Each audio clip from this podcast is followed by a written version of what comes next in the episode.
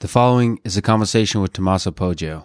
He's the professor at M I T and is a director of the Center for Brains, Minds, and Machines. Cited over one hundred thousand times, his work has had a profound impact on our understanding of the nature of intelligence in both biological and artificial neural networks. He has been an advisor to many highly impactful researchers and entrepreneurs in A I, including Demis Hassabis of DeepMind, Amnon Shashua of Mobileye, and Christoph Koch of the Allen Institute for Brain Science. This conversation is part of the M I T course on Artificial General Intelligence and the Artificial Intelligence Podcast. If you enjoy it, subscribe on YouTube, iTunes, or simply connect with me on Twitter at Lex Friedman, spelled F R I D. And now, here's my conversation with Tommaso Poggio.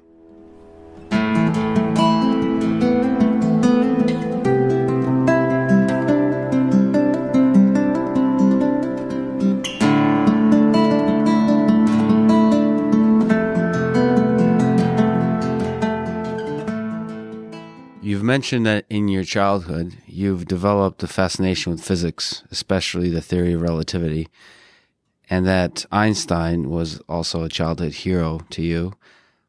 What aspect of Einstein's genius, the nature of his genius, do you think was essential for discovering the theory of relativity?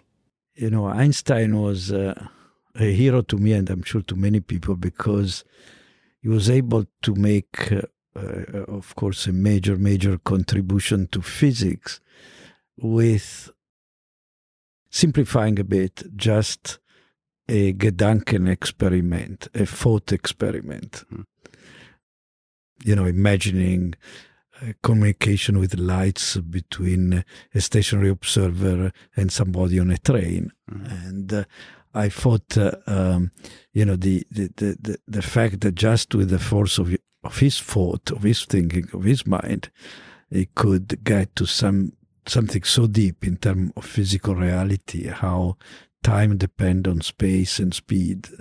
It's, it was something absolutely fascinating. It was the power of intelligence, the power of the mind. Do you think the ability to imagine, to visualize as he did, as a lot of great physicists do, do you think that's in all of us human beings, or is there something special to that one particular human being? I think, uh, you know, all, all of us can learn and have Uh, in principle, similar br- breakthroughs. Uh, there are s- lessons to be learned from Einstein. Uh, he was one of five PhD students at E T H, uh, the Eidgenössische Technische Hochschule in uh, Zurich, in physics. And he was the worst of the five, the only one who did not get an academic position when uh, he, he graduated, when he finished his PhD, and he went to work, as everybody knows, for the patent office. And uh, so it's not so much that he worked for the patent office, but the fact that obviously he was smart, but he was not a top student. Obviously, he was an anti-conformist. He was not thinking in the traditional way that probably his teachers and the other students were doing. So there is a lot to be said about, uh, you know, trying to be, to do the opposite or something quite different from what other people are doing. That's certainly true for the stock market. Never never buy if everybody's buying it. And also true for science. Yes. So you've also mentioned, staying on the theme of physics, that you were excited at a young age by the mysteries of the universe that uh, physics could uncover, such, as I saw mentioned, the possibility of time travel. So the most out-of-the-box question I think I'll get to ask today, do you think time travel is possible? Well, it would be nice if it were possible right now. Uh, you know, you, in science, you never say no. Um, but your understanding of the nature of time. Yeah, it's very likely that it's not possible to travel in time. Um, we may be able to travel forward in time, if we can, for instance, freeze ourselves or, uh, you know, go on some spacecraft traveling close to the speed of light. But in terms of actively traveling, for instance, back in time, I find probably very unlikely. So do you still hold the the underlying dream of the engineering intelligence that we will build systems that are able to do such huge leaps, like discovering the kind of mechanism that would be required to travel through time? Do you still hold that dream, or is, or echoes of it from your childhood? Yeah.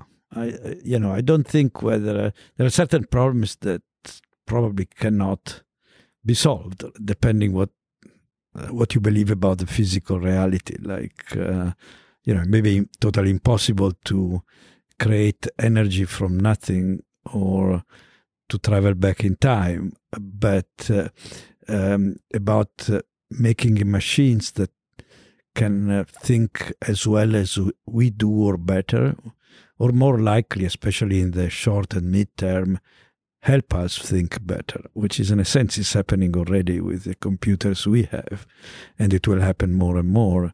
Well, that I certainly believe, and I don't see in principle why computers at some point could not become more intelligent than we are, although the word intelligence is a tricky one, and one who should discuss what sure. I mean with that. uh, in, intelligence, consciousness, yeah. Words like love, is all these are very, uh, yeah. you need to be disentangled. So you've mentioned also that you believe the problem of intelligence is the greatest problem in science, greater than the origin of life and the origin of the universe. You've also, uh, in the talk I've listened to, uh, said that you were open to arguments against uh, against you. So uh, what do you think is the most captivating aspect of this problem of understanding the nature of intelligence? Why does it captivate you as it does? Well, originally, I think one of the motivation that I had as, a, I guess, a teenager, when I was infatuated with theory of relativity, was really that I I found that there was uh, the problem of time and space and general relativity, but there were so many other problems of the same level of difficulty and importance that I could, uh, even if I were Einstein, it was difficult to hope to solve all of them. So what about solving a problem whose solution allowed me to solve all the problems? And this was, what if we could find the key to an intelligence, you know, ten times better or faster than Einstein. So that's sort of seeing artificial intelligence as a as a tool to expand our capabilities. But is there just an inherent curiosity in you and just understanding what it is in our in, in here that makes it all all work? Yes, absolutely. You're right. So I was starting, I started saying this was the motivation when I was a teenager, right. But, uh, you know, soon after, uh, I think the problem of human intelligence became a, a real focus of, you know, of, of my, of my science and my research, because I think he's, for me, the most interesting problem is really asking uh, who we, we are, right? Is asking not only a question about science, but even about the very tool we are using to do science, which is our brain. How does our brain work? From where does it come from? What are its limitations? Can we make it better? And that, in many ways, is the ultimate question that underlies this whole effort of science. So you've made significant contributions in both the science of intelligence and the engineering of intelligence. In a hypothetical way, let me ask, how far do you think we can get in creating intelligent systems without understanding the biological, the understanding how the human brain creates intelligence? Put another way, do you think we can build a strong A I system without really Uh, getting at the core, the functional nature, understanding the functional nature of the brain? Well, this is a, a real difficult question. You know, we did uh, um, solve problems like flying without uh, really using too much our knowledge about how birds fly. it was important, I guess, to know that you could have uh, things heavier than than air being able to fly like like birds. But beyond that, probably we did not learn very much. You know, some. You know, the brothers Wright did learn a lot of observation about fl- birds and, and designing their their aircraft. But uh, you know, you can argue we did not use much of biology in that particular case. Now, in the case of intelligence, I think that um, it's it's a bit of a bet right now. If you are, if you ask, uh, okay, um, we we all agree we'll get at some point, maybe soon, maybe later, to a machine that is indistinguishable from my secretary, say, in terms of what I can ask the machine to do. I, I think we'll get there. And now the question is, you can ask people, do you think we'll get there without any knowledge about, uh, you know, the human brain, or that the best way to get there is to understand better the human brain? Yeah. Okay, this is, I think, an educated bet that different people with different background will decide in different ways. The recent history of the progress in A I in the last, uh, I would say, five years or ten years is, has been that the main uh, breakthroughs, the main recent breakthroughs, are really start from neuroscience. I can mention reinforcement learning as one. Is one of the algorithms at the core of AlphaGo, which is the system that beat the kind of an official world champion of Go, Lee Sedol, in two, three years ago in uh, Seoul. Um, that's one, and that started really with the work of Pavlov um, in nineteen hundred, Marvin Minsky in the sixties, and many other neuroscientists later on.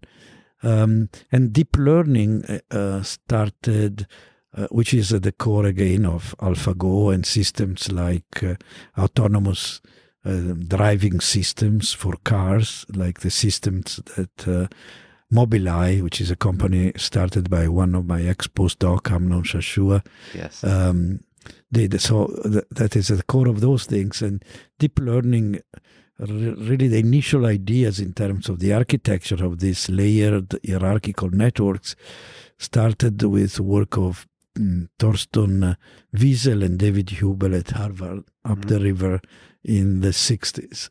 So recent history suggests that neuroscience played a big role in these breakthroughs. My personal bet is that there is a good chance they continue to play a big role, maybe not in all the future breakthroughs, but in some of them. At least in inspiration. So y- At least in an inspiration, absolutely, yes. So, so you studied both uh, artificial and biological neural networks. You said these uh, mechanisms that underlie deep learning deep uh, and reinforcement learning, but there is nevertheless Uh, significant differences between biological and artificial neural networks as they stand now. So between the two, w- what do you find is the most interesting, mysterious, maybe even beautiful difference as, as it currently stands in our understanding?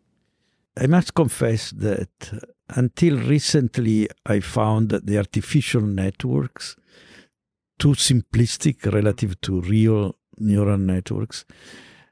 But Uh, you know, recently I've been started to think that, yes, there are a very big simplification of what you find in the brain.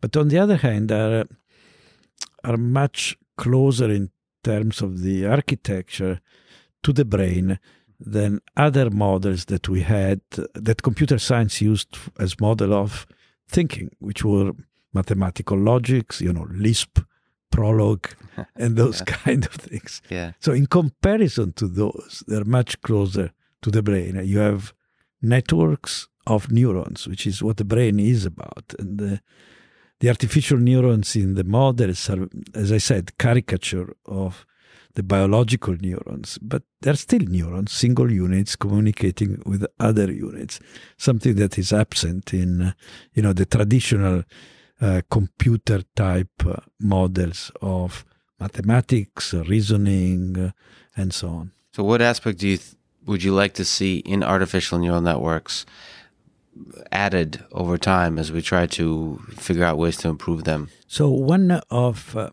the main differences and um, you know problems in terms of deep learning today, and it's not only deep learning and the brain, is the need for deep learning techniques to have uh, a lot of labeled examples.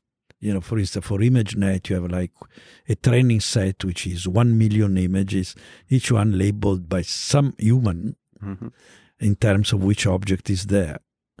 And um, it's it's clear that in biology, a baby uh, may be able to see millions of images in the first years of life, but will not have millions of labels given to him or her by parents or take take uh, caretakers. So, uh, how do you solve that? You know, I think uh, there is this interesting challenge that today uh, deep learning and related techniques are all about big data. Big data meaning a lot of examples labeled by humans, mm-hmm. um, whereas in uh, nature, you have uh, so that this big data is n going to infinity. That's the best, you know, n meaning labeled data. But I think the biological world is more n going to one. a, a child can learn. It's a beautiful way to put it. Very small number of, you know, labeled examples. Yeah. Like you tell a child, this is a car. You don't need to say, like in ImageNet, you know, this is a car, this is a car, this is not a car, this is not a car, one million times. So, and of course, with AlphaGo, and or at least the yeah. AlphaZero variants, there's because of the because the world of Go is so simplistic that you can actually learn by yourself through self-play. You can play against each other. Yep. And the real world, I mean, the visual system that you've studied extensively is a lot more complicated than the game of Go. So right. I, on the comment about children, which are fascinatingly good at learning new stuff, how much of it do you think is hardware and how much of it is software? Yeah, that's a, a good, a deep question. Is in a sense, is the old question of nurture and nature. How yeah. much is in the gene and how much is in the experience of an individual?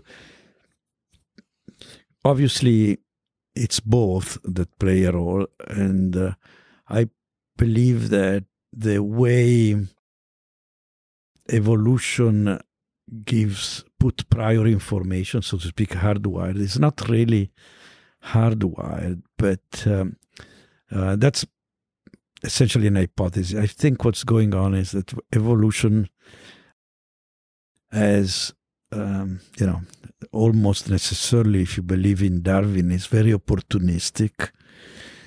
And and think about uh, uh, our D N A and the D N A of Drosophila. Mm-hmm. Uh, our D N A does not have many more genes than Drosophila. Oh, no. The fly. The fly. Yeah. The fruit fly. Yeah. Now, we know that the fruit fly does not learn very much during its individual existence. It looks like one of this machinery that it's really mostly, not one hundred percent, but you know, ninety-five percent hard-coded by the genes.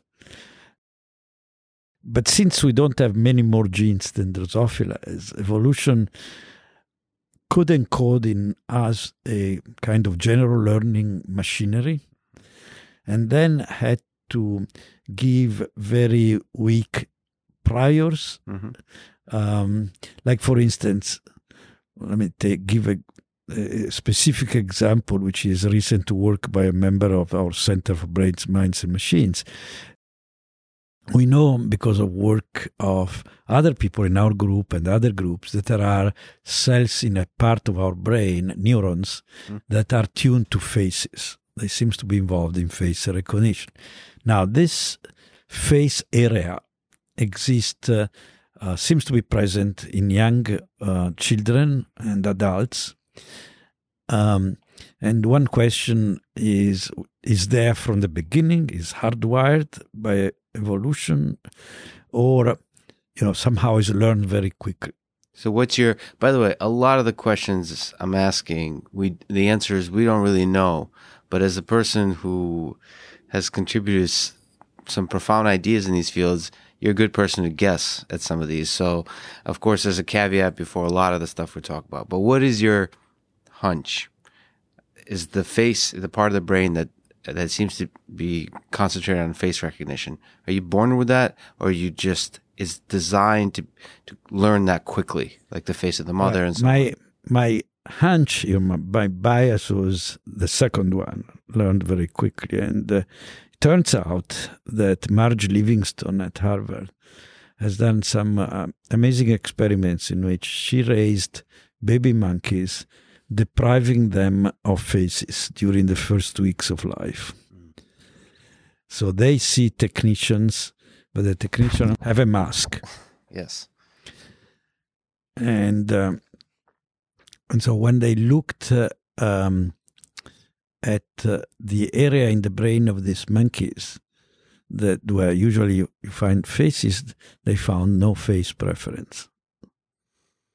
So my guess is that what evolution does in this case is there is a plastic, an area which is plastic, which is kind of predetermined to be imprinted very easily.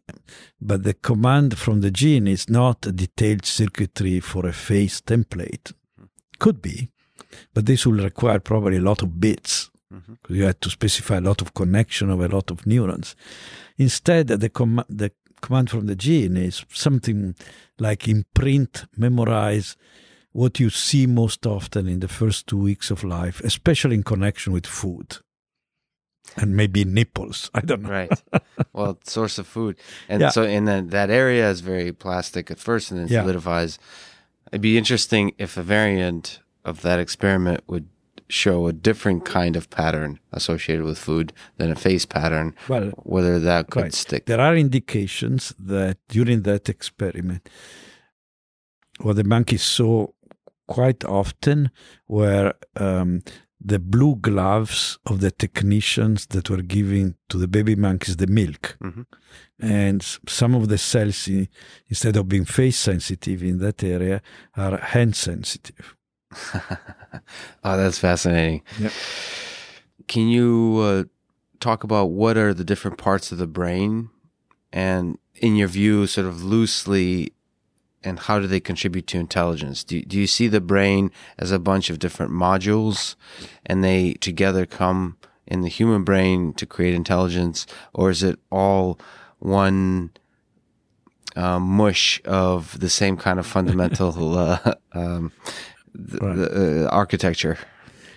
Yeah, that's, uh, you know, that's uh, an important question. And uh, there was a phase in Uh, neuroscience back in the nineteen fifties or so, in which uh, it was believed for a while that the brain was equipotential. This was the term. You could cut out a piece and um, nothing special happened apart a little bit less performance.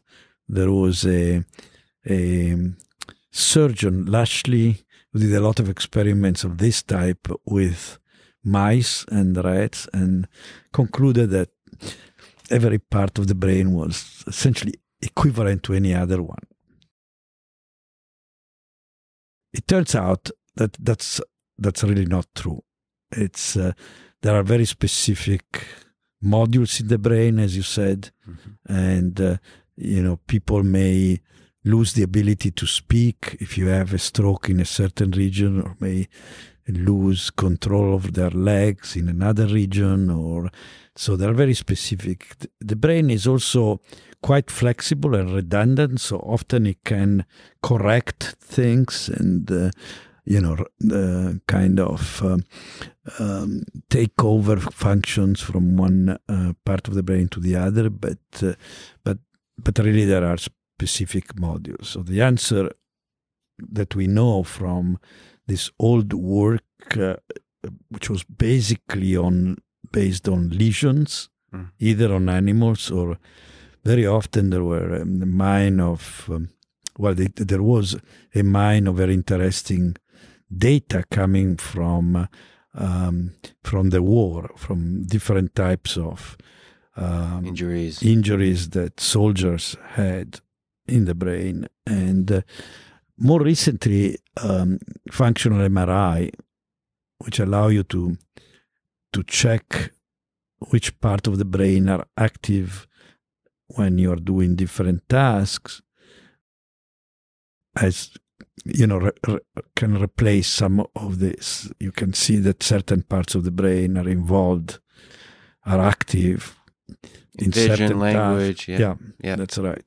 But sort of taking a step back to that part of the brain that discovers, that uh, specializes in the face and how that might be learned, what's your intuition behind, you know, is it possible that the sort of, from a physicist's perspective, when you get lower and lower, that it's all the same stuff and it just, when you're born, it's plastic and, and it quickly figures out this part is going to be about vision, this is going to be about language, this is about common sense reasoning.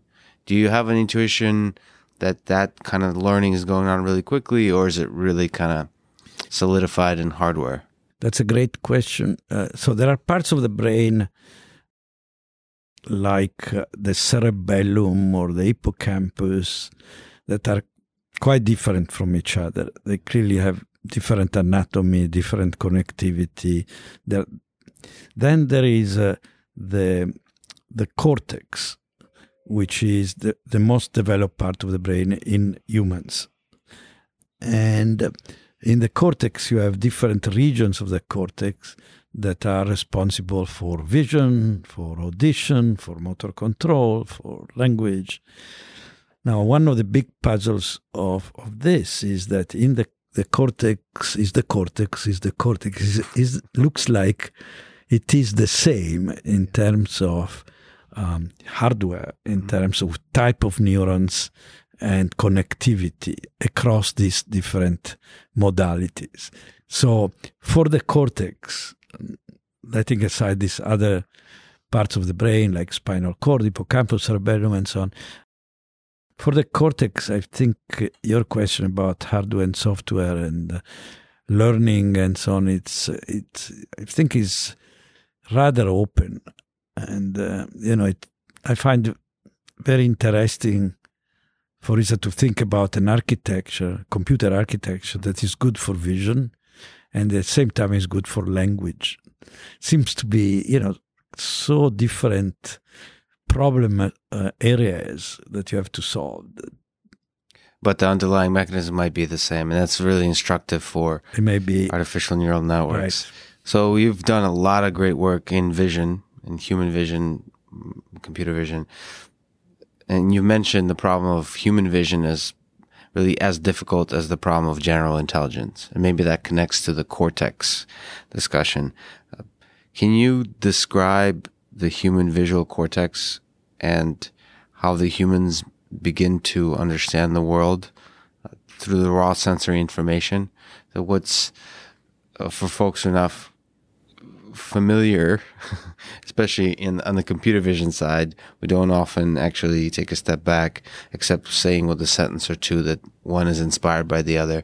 What what is it that we know about the human visual cortex? That's interesting. So we know quite a bit. At the same time, we don't know a lot. But the the, the bit we know, you know, in a, in a sense, we know a lot of the details and. Um, and many we don't know, and uh, we know a lot of the top level, um, the answer to the top level question, but uh, we don't know some basic ones, even in terms of general neuroscience, forgetting vision. You know, why do we sleep? It's right. Such a basic question, and we really don't have an answer to that. Do you that's, think, so taking a step back yeah. on that, so sleep, for example, is fascinating. Do you think that's a neuroscience question? Or if we talk about abstractions, what do you think is an interesting way to study intelligence, or most effective on the levels of abstraction? Is it chemical? Is it biological? Is it electrophysical, mathematical, as you've done a lot of excellent work on that side? Which psychology, sort of like at which level of abstraction do you think Well, in terms of levels of um, abstraction, I think we need all of them. All of it's them. One, uh, you know, it's like uh, if you ask me, what does it mean to understand a computer, right? And, and that's much simpler. But in a computer, I could say, well, I understand how to use PowerPoint. Mm-hmm. That's my level of understanding a computer. It's It is reasonable, you know, it gives me some power to produce slides and beautiful slides. And now you can ask somebody else, he says, well, I, I know how the transistors work that are inside the computer. I can write the equations for, you know, transistor and diodes and circuits, uh, logical circuits. And I can ask this guy, do you know how to operate PowerPoint? No idea. Right? So do you think if we discovered computers walking amongst us, full of these transistors that are also uh, operating under Windows and have PowerPoint, do you think it's, digging in a little bit more, how useful is it to understand the transistor in order to be able to understand PowerPoint and these higher level Very good. intelligent yes. processes? So I think in the case of computers, because they were made by engineers, by us, mm-hmm. this different level of understanding are rather separate on purpose. Mm-hmm. You know, you, they are separate modules so that the engineer that designed the circuit for the chips does not need to know what uh, pow- is inside PowerPoint. Mm-hmm. And somebody can write the, the software translating from one to the, un- uh, to the other. And so um, in that case, I don't think... Uh, understanding the transistor help you understand PowerPoint, or very little. Right. Um, if you want to understand the computer, there is question, you know, I would say you have to understand it at different levels if you really yep. want to to build a, one, right? But, uh, but for the brain, I think these levels of understanding, so the algorithms, which kind of computation, you know, the equivalent of PowerPoint, and the circuits, you know, the transistors, I think they are mo- much more intertwined with each other. There is not, you know, a neatly uh, level of the software separate from the hardware. And so that's what, why I think in the case of the brain, the problem is more difficult and more than... For computers requires the interaction, the collaboration between different types of expertise. So it's a big, the brain is a big hierarchical mess that so you can't just disentangle uh, uh, l- I levels. think you can, but it's, it's much more difficult and it's not, uh, you know, it's not completely obvious. And as I said, I think it's one of the, personally, I think it's the greatest problem in science. So, yeah. you know, I think it's, It's fair that it's difficult. That's a difficult one. That said, you do talk about compositionality and mm-hmm. why it might be useful. And when you discuss wh- why these neural networks, in artificial or biological sense, learn anything, you talk about uh, compositionality. Yeah. See, there's a sense that nature can be disentangled, or uh, well, all aspects of our cognition could be disentangled a little mm-hmm. to some degree. So why do you think, what, first of all, how do you see compositionality and why do you think it exists at all in nature? I spoke about, uh, I use the, the term compositionality when we looked at deep neural networks, multi-layers, and trying to understand when and why they are more powerful than uh, uh, more classical one-layer networks like linear classifier or kernel machines, so-called. Um, and what we found is that in terms of approximating or learning or representing a function, a, a mapping from an input to an output, like from an image to the label in the image, um, if this function has a particular structure, mm-hmm. then deep networks are much more powerful than shallow networks to approximate the underlying function. And the particular structure is a structure of compositionality. If the function is made up of functions of functions, so that you need to look on when you are interpreting an image, classifying an image, you don't need to look at all pixels at once, but you can compute something from uh, small groups of pixels, and then you can compute something on the output of this local computation, and so on. So which is similar to what you do when you read a sentence. You don't need to read the first and the last letter, but you can read syllables, combine them in words, combine the words in sentences. So this is this kind of structure. So that's as part of a discussion of why deep neural networks may be more effective than the shallow methods.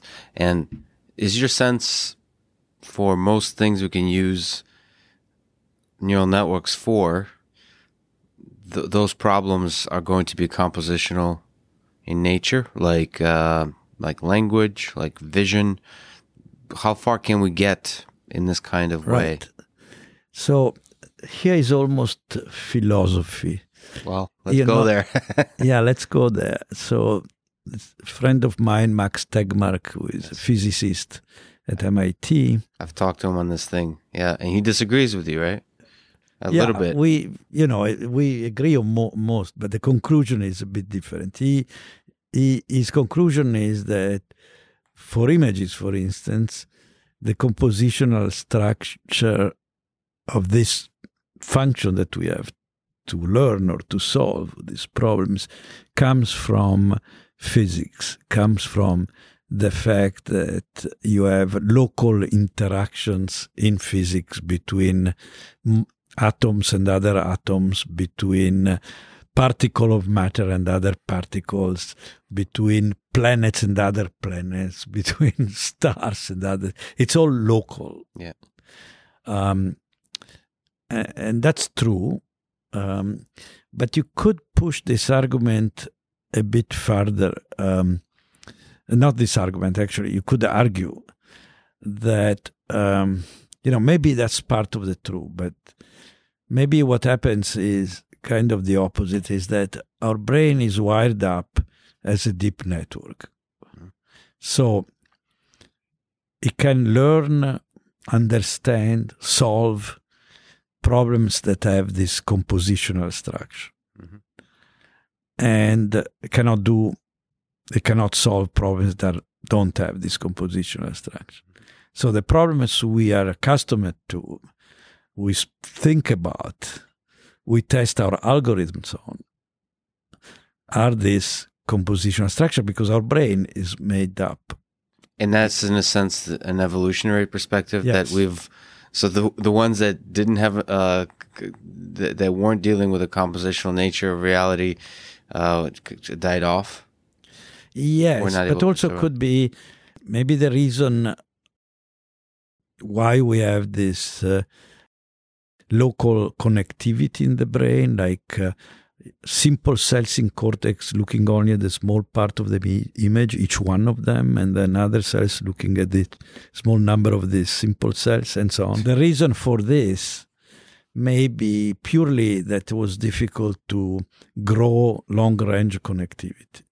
Mm. So suppose it's, you know, for biology, it's possible to grow short-range connectivity, but not long range, also because there is a limited yes. number of long range that you can. And so you have a, this this limitation from the biology. And this means you build a deep convolutional network. This would be something like a deep convolutional network. And this is fa- great for solving certain class of problems. These are the ones we are we find easy and important for our life, and yes, they were enough for us to survive. yeah. And uh, and you can start a successful business on solving those problems, uh, right? Uh, like yeah. with Mobileye, uh, driving is, is is a compositional problem, right? So on the on the learning task, I mean, we don't know much about how the brain learns in terms of optimization. But uh, so the thing that's stochastic gradient descent is what uh, artificial neural networks use for the most part to uh, adjust the parameters in such a way that it's able to deal uh, based on the labeled data, it's able to solve the problem. Yeah. So what's your intuition about uh, why it works at all, how hard of a problem it is to optimize a neural network, uh, artificial neural network? Is there other alternatives? Yeah, just in general, your intuition is behind this very simplistic algorithm that seems to do pretty good, surprisingly. Yes, so. yes. So I find um, neuroscience, the, the architecture of uh, cortex is really similar to the architecture of deep networks. So th- there is a nice correspondence there between the biology and this kind of local connectivity, hierarchical um, architecture. The stochastic gradient descent, as you said, is um, is a very simple technique. It seems pretty unlikely that biology could do that from from what we know right now about you know cortex and neurons and synapses. Um, so it's a big question open whether there are other optimization learning algorithms that can replace stochastic gradient descent. And uh, my my guess is yes. But nobody has found yet a real answer. I mean, people are trying, still trying, and there are some interesting ideas. The fact that um, stochastic gradient descent is so successful, this has become clear, is not so mysterious. And the reason is that um, it's an interesting fact that, you know, is a change, in a sense, in... Uh, how people think about statistics. And and this is the following, is that typically when you had uh, data and you had, say, a model with parameters, you are trying to fit the model to the data, you know, to fit the parameter. Typically the kind of, um, kind of uh, crowd wisdom uh, type idea was you should have at least, uh, you know, twice the number of data than the number of parameters. You have, mm-hmm. uh, maybe ten times is better. Now, the way you train neural network these days is that they have they have ten or one hundred times more parameters than data. Exactly the opposite. And which, you know, it is it has been one of the puzzles about neural networks. How can you get something that really works when you have so much freedom in uh, you know. From that little data, it can generalize yeah. somehow. Right, exactly. Do you think this the stochastic nature of it is essential, the randomness? So I think we have some initial understanding why this happens, but um, one nice side effect of having this over-parameterization, more parameters than data, is that when you look for the minima of a loss function, like stochastic gradient descent is doing, um, you find, I, I, I made some calculations based on some old uh, basic theorem of algebra called Bézout theorem, and that gives you an, an estimate of the number of solutions of a system of polynomial equations. Anyway, the bottom line is that there are probably more minima for a typical deep networks uh, than atoms in the universe. Just to say, there are a lot because of the overparameterization. Yes. A more global minimum, zero minimum, good minimum. So it's not more too... More global su- minima. Yeah, ah, a lot okay. of them. So you have a lot of solutions. So it's not yeah. so surprising that you can find them relatively easily. And this oh, is I this see. is because yeah. of the overparameterization. The overparameterization sprinkles that entire space with solutions that yes. are pretty good. Yeah, and so it's you, not so surprising, right? It's like, you know, if you have a system of linear equations and you have more unknowns than equations, then you have we know you have an infinite number of solutions, and uh, the question is to pick one. That's another story. But you have an infinite number of solutions, so there are a lot of value of your unknowns that satisfy the equations. But it's possible that there's a lot of those solutions that aren't very good. Well, what's surprising right. is that so they're pretty good. So that's a better question. Why can you pick one that generalizes one? Yeah. But exactly. That's a separate question with separate answers. Yeah. One one uh, theorem that people like to talk about that kind of inspires imagination of the power of neural networks is the universality, uh, universal approximation theorem, that you can approximate any computable function with just a finite number of neurons in a single hidden layer. Do you, do you find this theorem, one, surprising? Do you find it useful, interesting, inspiring?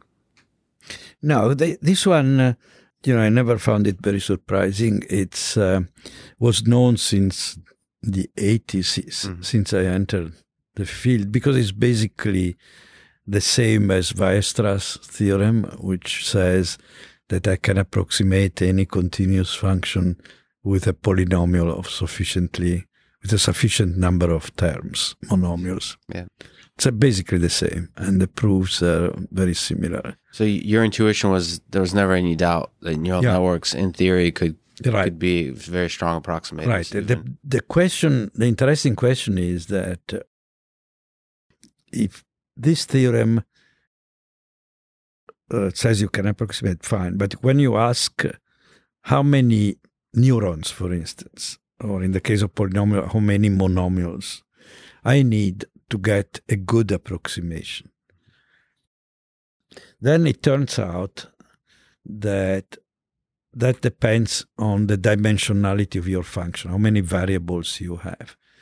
But it depends on the dimensionality of your function in a bad way. It's, for instance, suppose you want an error which is uh, no worse than ten percent in your approximation. You come up with a network that approximates your function within ten percent. Then it turns out that the number of units you need are in the order of ten to the dimensionality, D, mm. how many variables. So if you have, you know, two variables is D is two and you have one hundred units and okay. But if you have, say, two hundred by two hundred pixel images, now this is, you know, forty thousand, whatever.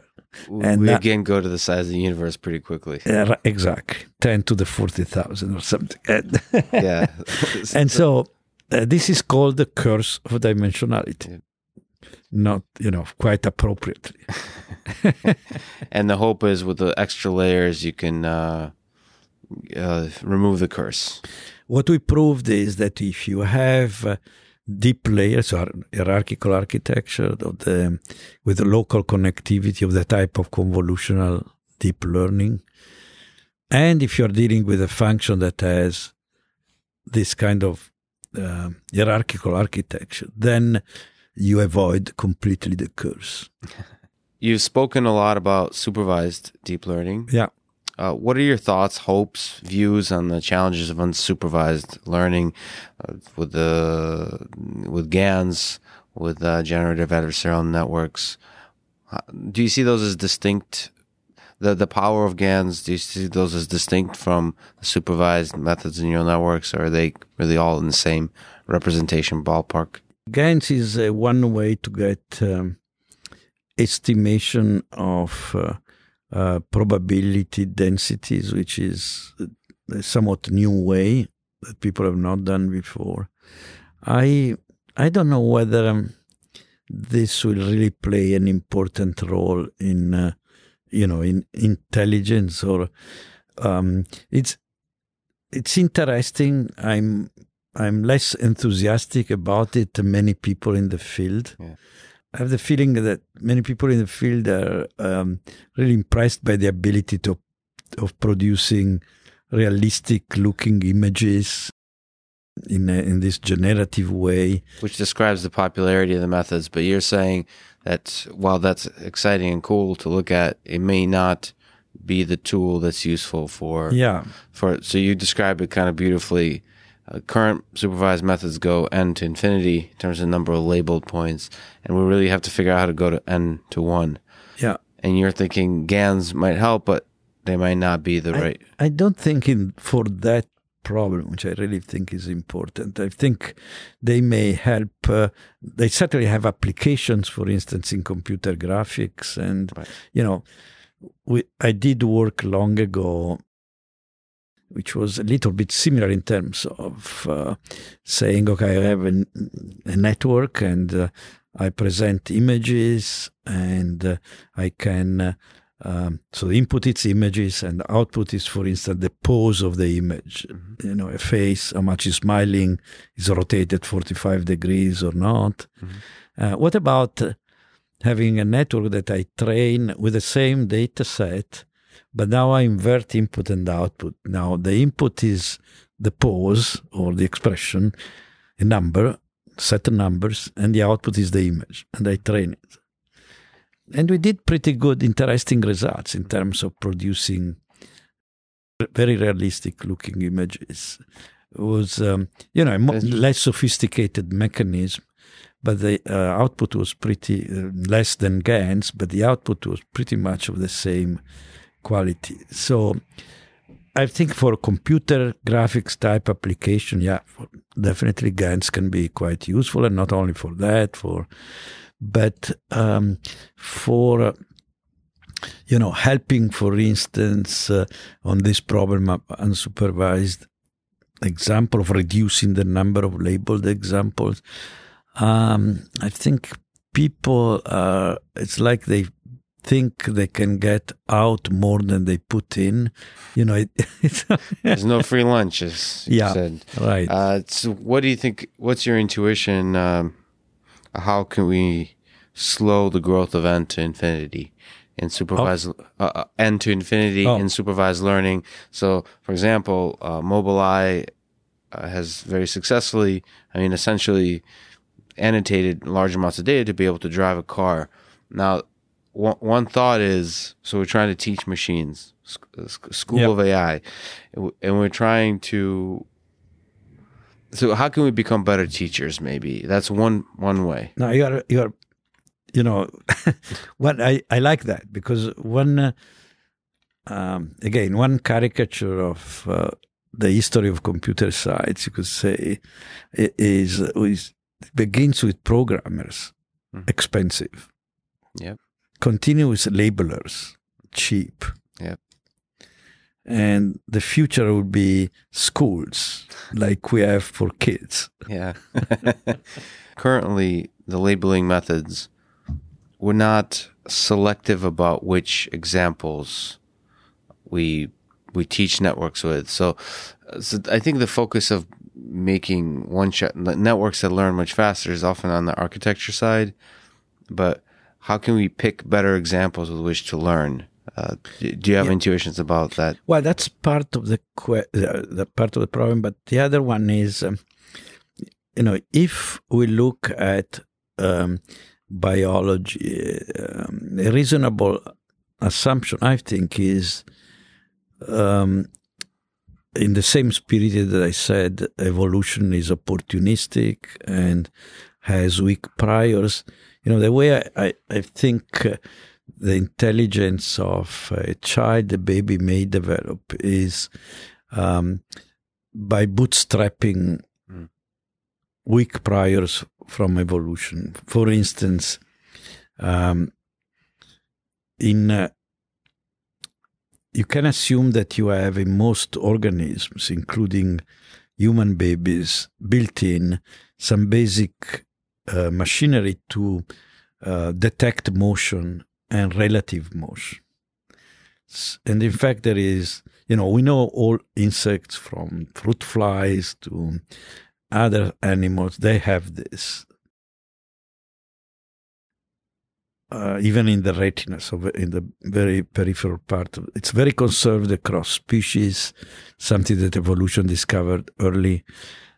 It may be the reason why babies tend to look in the first few days to moving objects and not to not moving objects. Now, moving objects means, okay, they're attracted by motion, but motion also means that motion gives automatic segmentation from the background. Mm-hmm.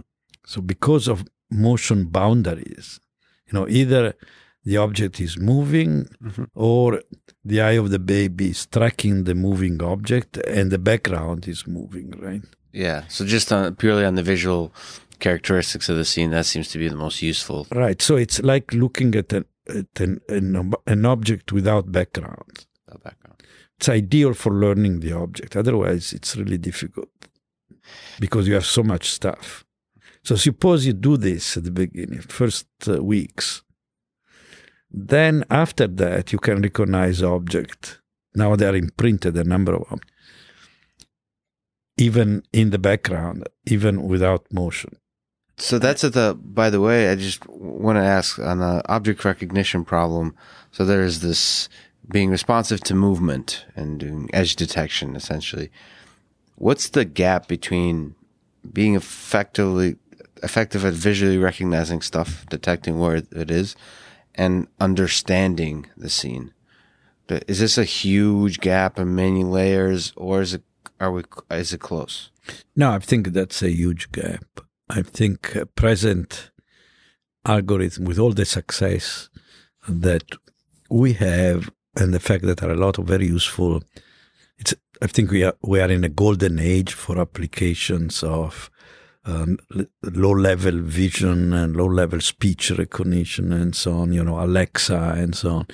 Um, there are many more things of similar level to be done, including medical diagnosis and so on, but we are far from what we call understanding of a scene, of language, of actions, of people. Uh, that is, despite the claims, uh, that's, I think, we're very far.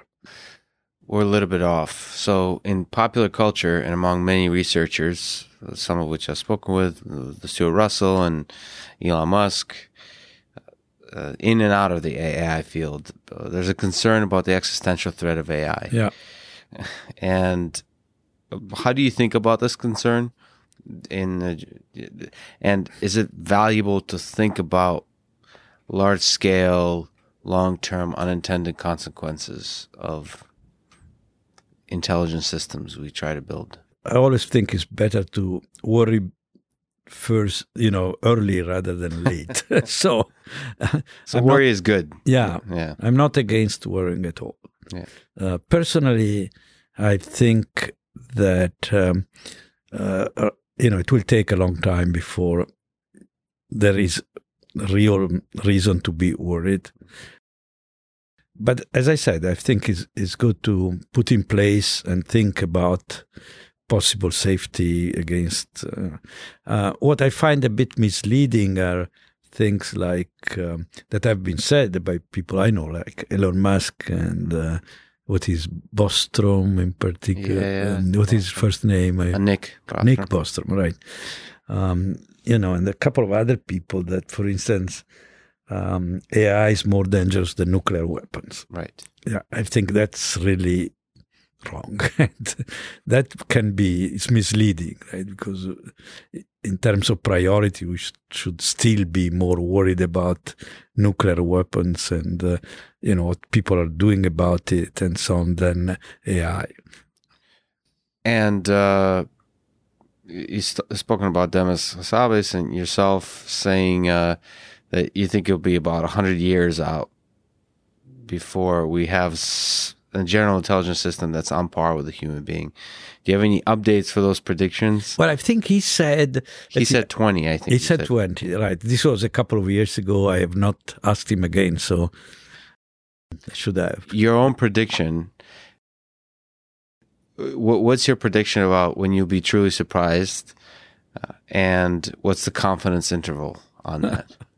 Uh, you know, it's so difficult to predict the future and even the present sometimes. It's, it's pretty hard to predict, right? Yeah. But I would be, but as I said, I, this is completely, is I would be more like um, uh, Rod Brooks. Mm-hmm. I think he's about two hundred years. two hundred years.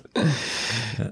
When we have this kind of A G I system, artificial general intelligence system, and we, you're sitting in a room with uh, her, him, it, do you think it will be uh, the underlying design of such a system is something we'll be able to understand? It will be simple.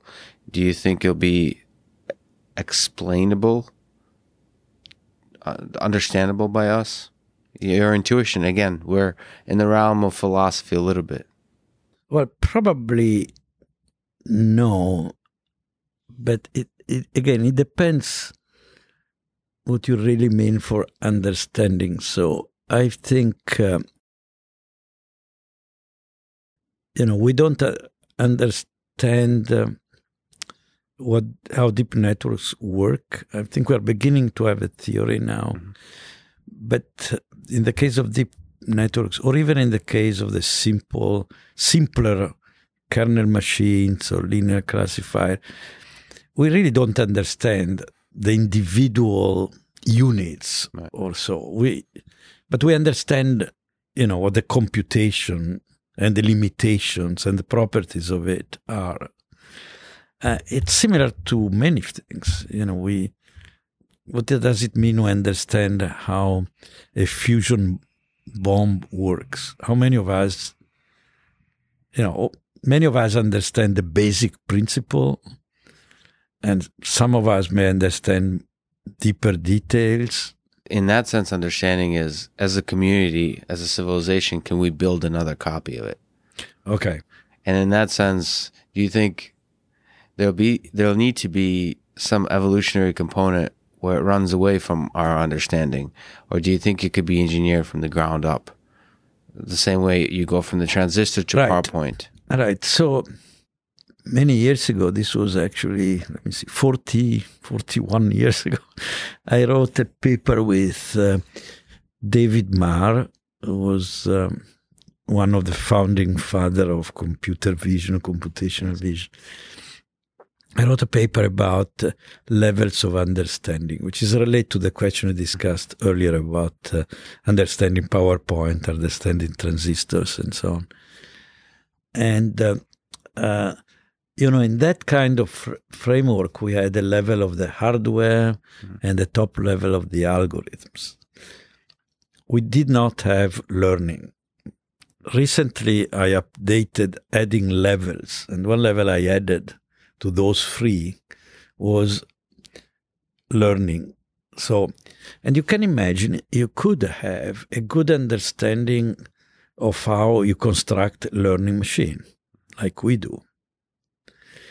But being unable to describe in detail what the learning machines will discover, mm-hmm. right? Now, that would be still a powerful understanding if I can build a learning machine, even if I don't understand in detail every time it, it learns something. Just like our children, if they if they start listening to a certain type of music, I don't know, Miley Cyrus or something, you don't understand why they came yeah. to that particular preference, but you understand the learning process. That's right. Very interesting. Yeah, yeah. So, uh, on learning, for systems to be part of our world, it has a certain, one of the challenging things that you've spoken about is learning ethics, learning yeah. morals. And what, how hard do you think is the problem of, first of all, humans understanding our ethics? What is the origin on the neural, on the low level of ethics? What is it at the higher level? Is it something that's learnable from machines and your intuition? I think, uh, yeah, ethics is learnable, very likely. Um, I, I think I, it's one of these problems where I think understanding the neuroscience of ethics, you know, people discuss there is an ethics of neuroscience. yeah, yes. You know, how a neuroscientist should or should not behave. Uh, I can yeah. think of a neurosurgeon uh, and the ethics uh, rule he has to obey, or he, she has to obey. But I'm more interested on the on the neuroscience of You're blowing ethics. My mind right now, the neuroscience of ethics. It's very meta. Yeah, and, uh, you know, I think that would be important to understand also for being able to to design machines that have that are ethical machines in our sense of ethics. And you think there is something in neuroscience, there's patterns, tools in neuroscience that could help us uh, shed some light on ethics, or is yeah. it mostly on the psychologists or sociology, much higher level? No, there is psychology, but there is also, in the meantime, there are um, there is evidence, fMRI, of specific areas of the brain that are involved in certain ethical judgment. And not only this, you can stimulate those areas with magnetic fields and change the ethical decisions.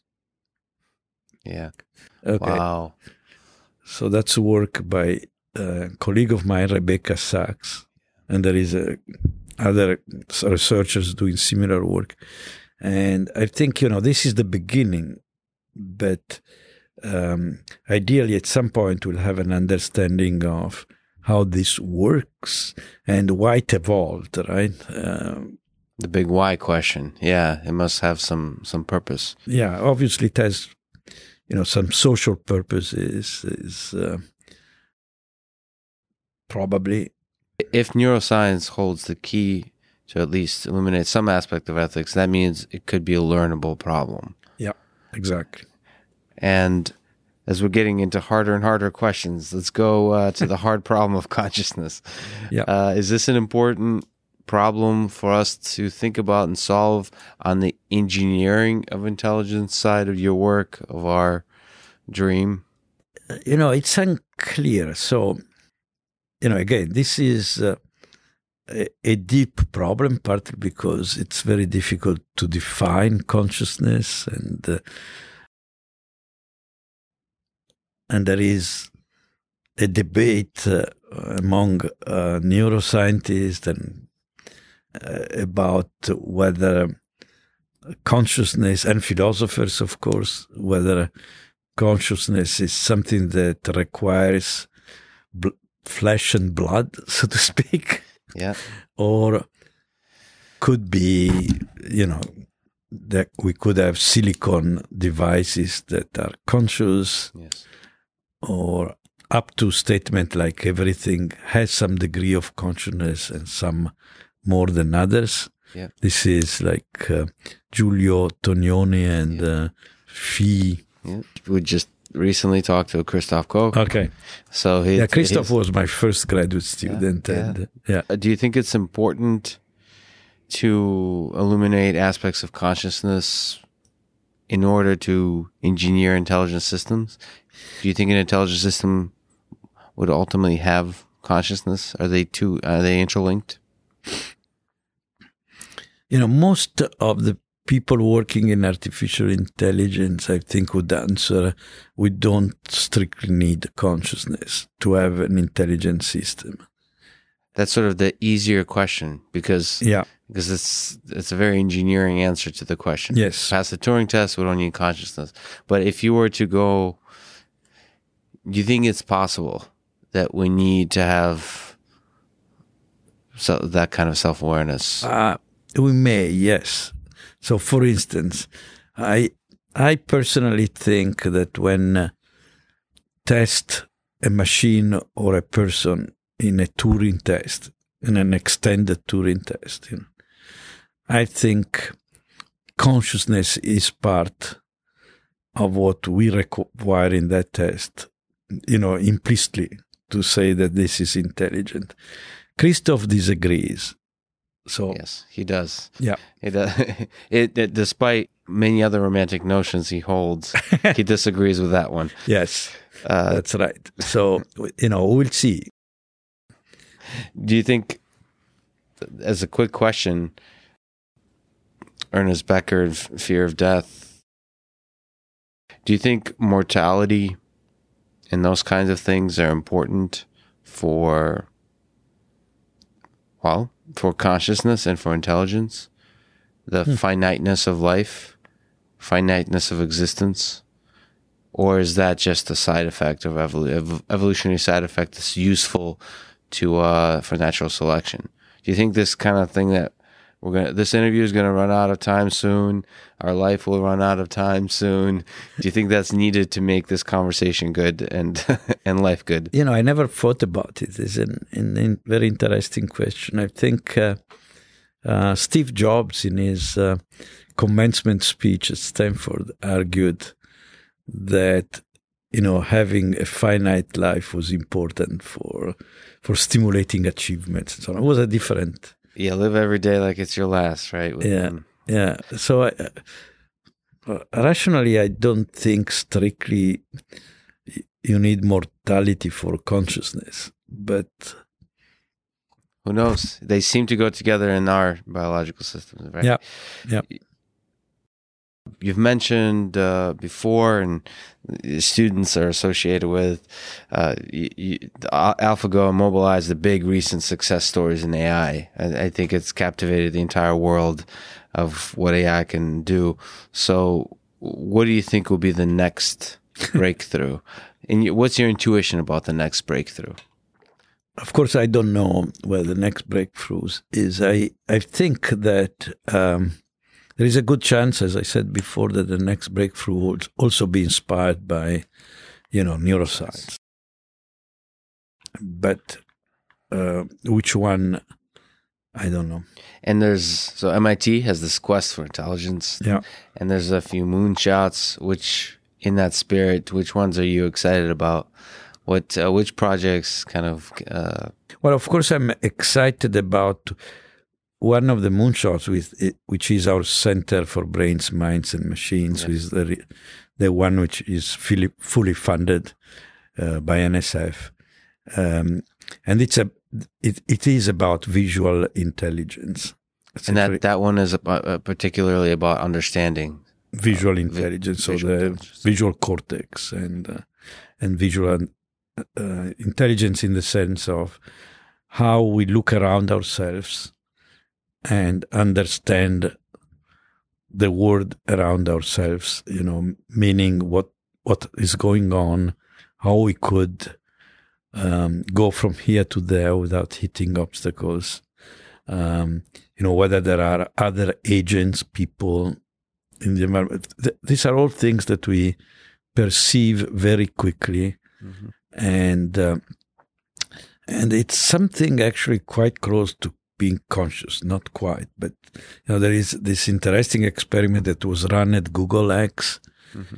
um, which is in a sense is uh, just a, a virtual reality experiment, but in which they had uh, subjects sitting, say, in a chair with uh, goggles like Oculus and so on, mm-hmm. earphones, and they were seeing through the eyes of a robot nearby.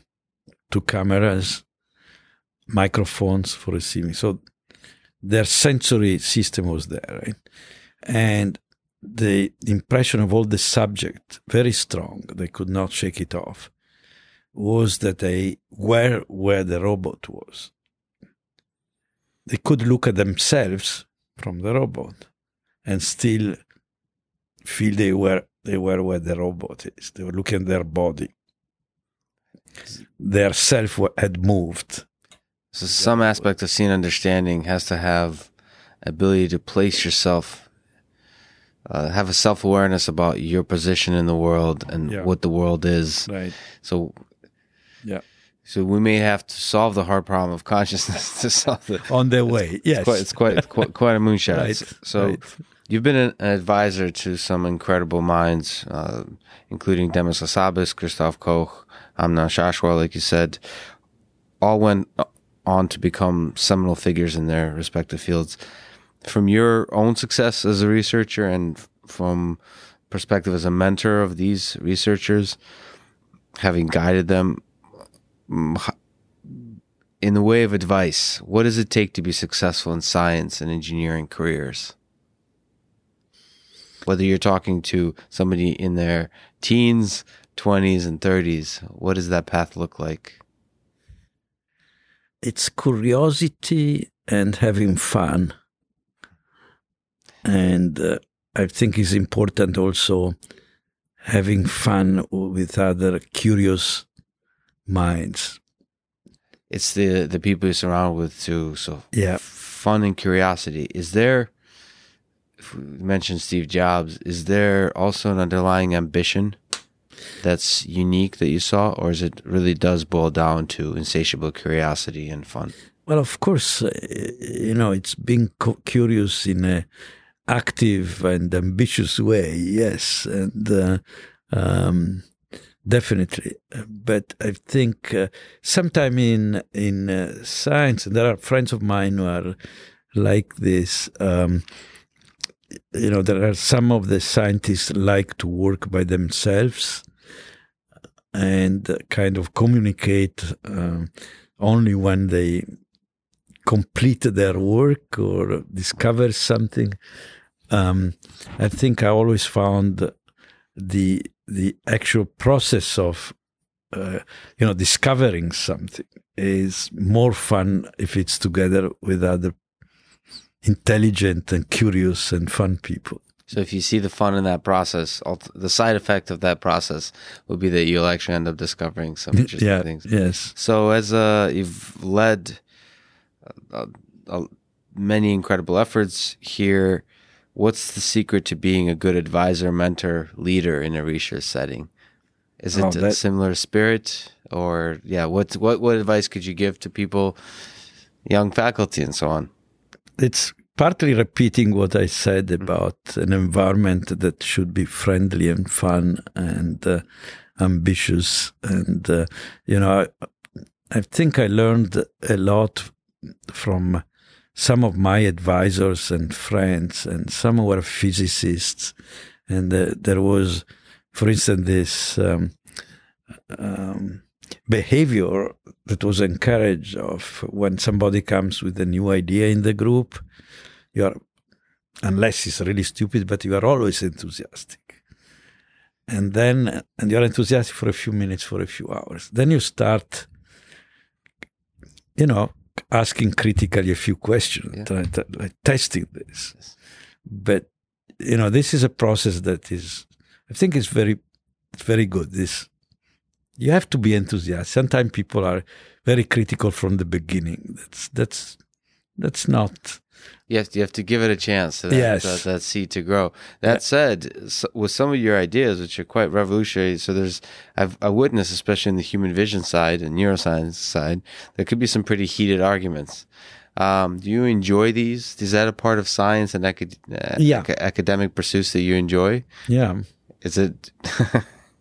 Is that something that happens in your group as well? Uh, yeah, absolutely. I also spent some time in Germany. Again, there is this tradition in which people are more uh, forthright, less kind than here. Yep. So, you know, in the U S, you, when you write a bad letter, you still say, this guy is nice, you know. Yes, yes. So yeah, I here think, in America, it's degrees of nice. Uh, yes, uh, it's it's all just degrees of nice. Yeah, right, right. So as long as this does not become personal, and it's really like, you know, a football game with its rules, that's great. That's fun. So, so if you somehow found yourself in a position to ask one question of an oracle, like mm. a genie, maybe a god, or and you're guaranteed to get a clear answer, what kind of question would you ask? What what would be the question you would ask? In the spirit of our discussion, it could be, how could be how could I become ten times more intelligent? And so, but see, you only get a clear, short answer. So do you think there's a clear, short answer to that? No. And that's the answer you'll get. Okay. So you've mentioned uh, Flowers of uh, Algernon. Oh, yeah. There's a, a story that inspired you in your, in your childhood. As this uh, story of a mouse, a human achieving genius-level intelligence, and then understanding what was happening while slowly becoming not intelligent again, and this tragedy of gaining intelligence and losing intelligence. Do you think, in that spirit, in that story, do you think intelligence is a gift or a curse from the perspective of happiness and meaning of life? So you, you try to create an intelligent system that understands the universe, but on an individual level, the meaning of life. Do you think intelligence is a gift? It's a good question.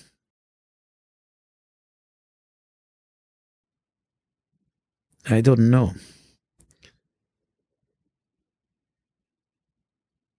as one of the as one people consider the smartest people in the world in some in some dimension at the very least. Uh, what do you think? I don't know. It may be invariant to intelligence, like a degree of happiness. It would be nice if it were. That's the hope. Yeah. You could be smart and happy and clueless and happy. Yeah. As I, always, on the discussion of the meaning of life is probably a good place to end. Tommaso, thank you so much for talking today. Thank you. This was great.